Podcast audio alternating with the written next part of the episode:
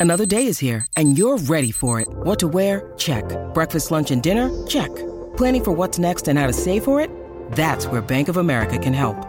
For your financial to-dos, Bank of America has experts ready to help get you closer to your goals. Get started at one of our local financial centers or 24-7 in our mobile banking app.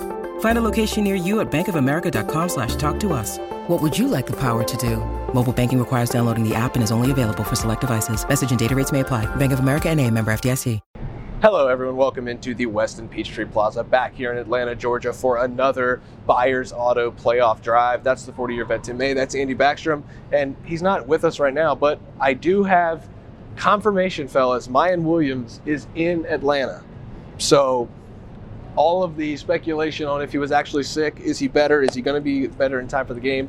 He is in Atlanta. He was on the practice field as we got to watch a few minutes of Buckeyes practice. Got to watch the third string throw the, throw the ball around a little bit. We got some some things to talk about there a little later in the show. But Tim, uh, let's start with you. Practice observations. Uh, as Ohio State is just another day closer to the Peach Bowl semifinal against Georgia here in Atlanta. Yeah, I mean, well, first thing you look for, I mean, Chip Trayanum told me at our little session, we had the uh, session with the whole team this morning where you could go around and interview anybody you wanted that was the good news. The bad news was it didn't last long enough, in my opinion, because there's so many of those guys you don't see. Yeah. You know, and uh, but I was talking to Chip Trayanum again, who's been rooming with Miyan, uh, and uh, expected him to be at practice today. He's had a stomach bug for the last two days. I think we covered that yesterday while everybody was speculating about this, that, and the other. And uh, he was back there today. You know, it's funny because I was watching him the whole time in the practice, and I'm, I'm not sure he looked 100%. No. But the main thing was he was out there, and I posted a little video of him going through a little drill there, a little blitz pickup drill or whatever.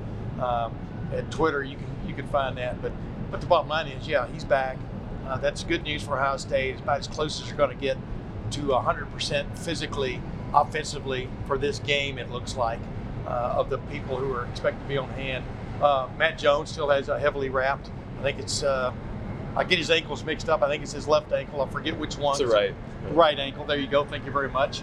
Uh, but I was talking with Enokk Vimahi. I'm going to write a little story about that later today. We talked about it, Andy, about it. This guy's ready to go in case, in case Matt can't go or can't go all the way, etc. So this team feels like it's in pretty good shape physically for this late in the year uh, for a game of this magnitude. Yeah, Enokk Vimahi ready to go. I think Josh Fryer would be ready to go Yes. as well because you know in that Michigan game, Matt Jones didn't play and Enokk got the start, but Josh Fryer ended up playing 60 plus snaps. So Yeah. you know, I'd be interested to see if they did have to go to that option, uh, who would play. But Matt Jones did say today he feels great. You know, I think he's a, a tough guy. He's probably trying to fight through it. He did say that playing through the injury was frustrating because every week it was putting more and more stress on that right foot. Whereas now Another he's tweak. actually had four weeks to really hit the reset button and do the proper recovery. And he says that he feels significantly better Yeah. having done that. So, you know, we'll see if he plays. He says he feels great. Uh, we'll- we'll see if his word checks out when Yeah. the ball is kicked on Saturday. I spoke with And, Josh about it too. They were sitting right next to each other, you know, at a table. We couldn't miss the two. And uh, and then Justin Frye, you know, he's Right. you know that wow. Just think about that. You're going into a game of this magnitude, and a little bit of doubt there Yeah. about your front, your your starting offensive line, but not really because these guys have all played now. Right. And I mean, it's one of the big focal points of this game is the line scrimmage and that Georgia front is we talked about all week. Yeah. I mean, Spencer, what do you what do you see presenting a challenge even if Matt Jones plays? I mean, it's got to be Jalen Carter because it doesn't matter. It doesn't matter who's in there. I mean, all NFL offensive linemen are going to have trouble at some point in his career blocking Jalen Carter. So you could put any guy in there, and it's going to be a challenge. And then you add on the fact that you don't really know who's going to be the guy blocking him, and there's a little bit of uncertainty there for Luke Wypler, for you know the tackles around uh, this guard, wherever you know whoever they play, however they decide to to insert a guy. But everything kind of becomes more clear if Matt Jones can play, and so you wrote about that today, Andy, and, and I think that that Matt Jones, uh, as of right now, if I had to guess, I would say Matt Jones will play, but that's not based on you know reality, maybe even because they're always going to say, "Yeah, I feel great. I'm going to play." And there's always gamesmanship as we move forward here on the the playoff drive presented by Byers Auto. Yeah, but let me make this point about that. The, the injury he's got, he can go out there and he can start the first series. He can play five series in a row, or he could second play the game. It can get tweaked and boom. You know what I mean? That's Yeah. that's what he's dealing with. I do believe it's in- the realm of the high ankle sprain area. You know what I mean? Which man, when that when that thing gets tweaked, it hurts a lot. And uh, so that's and the thing about it is, as we're just pointing out, they've got guys ready to go. Uh, and it's always going. It's going to be a dogfight that er, dogfight every play for those guys on Ohio State offensive front with this vaunted Georgia defensive front. And uh, like you know, like you were talking about Jalen Carter couple of weeks ago when we were doing one of these things. And, but Jalen Carter himself has been banged up for the last uh, several weeks of the season. So that's going to be just something curious to keep your eye on. yeah, as we move forward here, like I said on the on the Byers Auto playoff drive, uh, I use the word gamesmanship. I'm going to talk about gamesmanship a little bit. Kirby Smart used his yesterday. Uh, the media got to watch Georgia practice. What does Kirby Smart have in store for him? Five to ten minutes of calisthenics. They're okay. supposed to be able to get away with that. So Ohio State turns around today. We get to go watch practice, do a little bit of individual drills. Don't see much of anything, and then they say, "Okay, team." And I started to salivate a little bit. I was like, "Oh, we're going to get to see some team." And it's a third team offense against the scout team defense, and uh, we got to watch Devin Brown uh, with an impressive deep ball to Kyion Grayes, moving around in the pocket a little Yep. bit. He's really elusive, by the way, but Yes. I know that this isn't a show to talk about the third string offensive offensive unit because that's probably a time for March, April, or maybe never. Hey, let me see. hey, no, I, I, talked to Devin Brown because you know we know the battle is coming in the spring, and uh, when I first talked to him, he basically gave me this. Uh, you know, not thinking about that right now. We're getting ready for Georgia. You know, this big game on Saturday night. Blah blah blah. And I said, "Man, you recited that almost just like it was written for you." And he started laughing. You know, because uh, yeah, of course it's the big game, but but but you're right. Devin Brown's one of those guys who's made, I think, some impressions in in bowl practice. You know, Yeah. along with Kyle McCord. That's going to be starting uh, January the 10th, maybe, or the 11th. That's going to be the in- most interesting thing we're going to be talking about from that moment on. Is that battle in the spring? But of course, that's the middle of January. This is the end of December. And for right now, I just thought it was interesting that Ryan Day turned around and, and had a little gamesmanship of his own up his sleeve. You know, he kind of pulled that out of, you know, even, e he's, all college football coaches are paranoid, I should say. Ryan Day's not privy or not immune to that. But also, usually don't see that much gamesmanship out of Ryan Day when we get those kind of open media practices. Uh, but today, it was uh, lock it down, lock it in, and once those guys leave, we'll be able to practice. I just thought it was an interesting little wrinkle, Tim, Well, that they yeah, threw out the there. interesting thing was, you know, they found a camera that didn't belong or was sort of out of place. I can't remember if it was Monday or Tuesday. My, my, my good buddy uh, Jeff Snook, uh, who's going to be actually coming up and hanging with me the next couple of days, wrote a little story about this on Facebook because I wasn't aware of it. But the camera had not, as they found out, had not. They found it before he took any photos or videos of Ohio State's practice. It was kind of in a camera area where some preset cameras are already set up for the telecast and stuff, and uh, so they took that. But I'm I was told by my sources, you know, so to speak, that are pretty good, that they didn't capture any of an Ohio State practice, but it was set up to possibly do that. So that's added a little bit of intrigue to this game uh, heading forward. But with so many places to stick a, a GoPro or something, you know, in this place, I don't know how you find them all, but but Ohio State is smart enough to sweep an area, to sweep these things, just to look for them because, you know, we all know about the NFL and the hidden cameras and things like that that you've heard about stories in the past. Maybe one of uh, Andy's favorite teams was accused of doing that at one point. I don't know his favorite team. He spent a lot of time in Boston though. But uh, but the bottom line is, it's all this little stuff, man, headed for the game. Andy, I, I, can't help but start to look at the demeanor of these two teams. And, you know, Georgia is the defending national champion. It's the most confident bunch I've ever been around as far as four years of coverage, you know, for LettermenRow.com. You've been around quite a few good teams, you know, in your travels. Tim's obviously been around here for 40 years. That's why we call him the 40 year vet. Um, but this Ohio I'd be, I'd be good if I was a bourbon.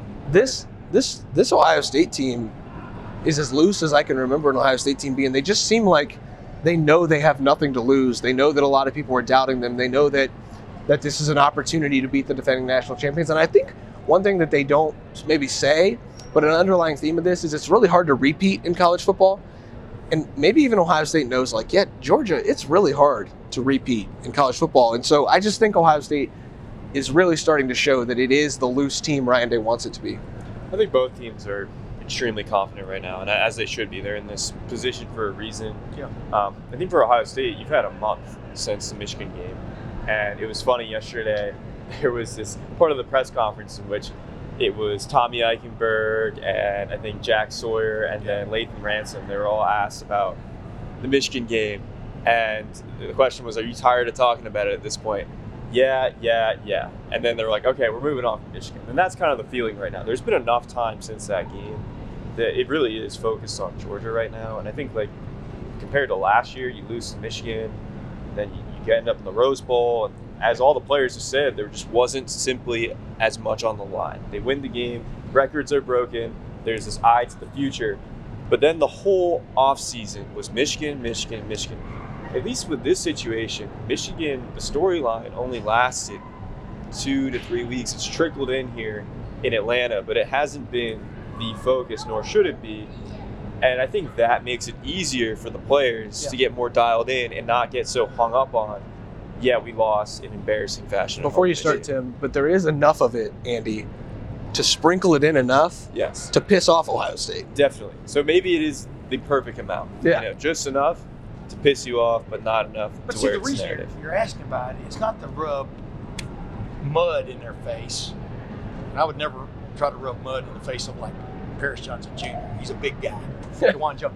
I mean, but it's more of, did you learn your lesson? You know what I mean? What did you do to address obvious problems in that game, Yeah. both offensively and defensively, that you know will help you going into this one? Because it's the first time you you've seen Ohio State vulnerable to the point that it got beat, and this happened two years in a row. That's where people, even fans, are go, "Hey, you're the ones that keep bringing up me." No, what we're bringing up is what did you learn from that? And that, you know, there's a, you know, but how else do you ask it except, you know, with these breakdowns in coverage that cost them dearly, when it was just a person versus a person, and they got beat three times for three touchdowns. That's huge in a game of that magnitude. That's all you're, you know, how is uh, Jim Knowles addressed, the defensive coordinator addressed maybe some guys who were put in awkward positions. You don't put them in those positions anymore, in you know, in your whatever your grand plan is and stuff. And that's you know that's kind of what I was getting to. You know, and you're speaking about. Uh, remember when Ohio State played Alabama, 2014, uh, first college football playoff. Ohio State comes to town. They're fired up. They're geared up. Nobody's really giving them much of a chance against Alabama. I remember Alabama flies in, and I remember distinctly talking to Mari Cooper in the in the uh, little setup they had for their, us there at the airport to just do these, you know, welcome interviews, and he seemed very bored and very aloof, and like they're just going to march through and move on to the championship game a week later, or whatever it was, a week and a half later, and of course Ohio State bushwhacked ambushed them. It's a bushwhack. That's from Oh Brother Where Art Thou. So there is something to be said for being a defending champion type team that's favored versus a team with a chip on its shoulder that's been exacerbated by a loss to your greatest rival. And it's it's got to be helping Ohio State. Two days, fellas. Two days, folks. Uh, two days until the, the Chick fil A Peach Bowl at the College Football Playoff semifinal.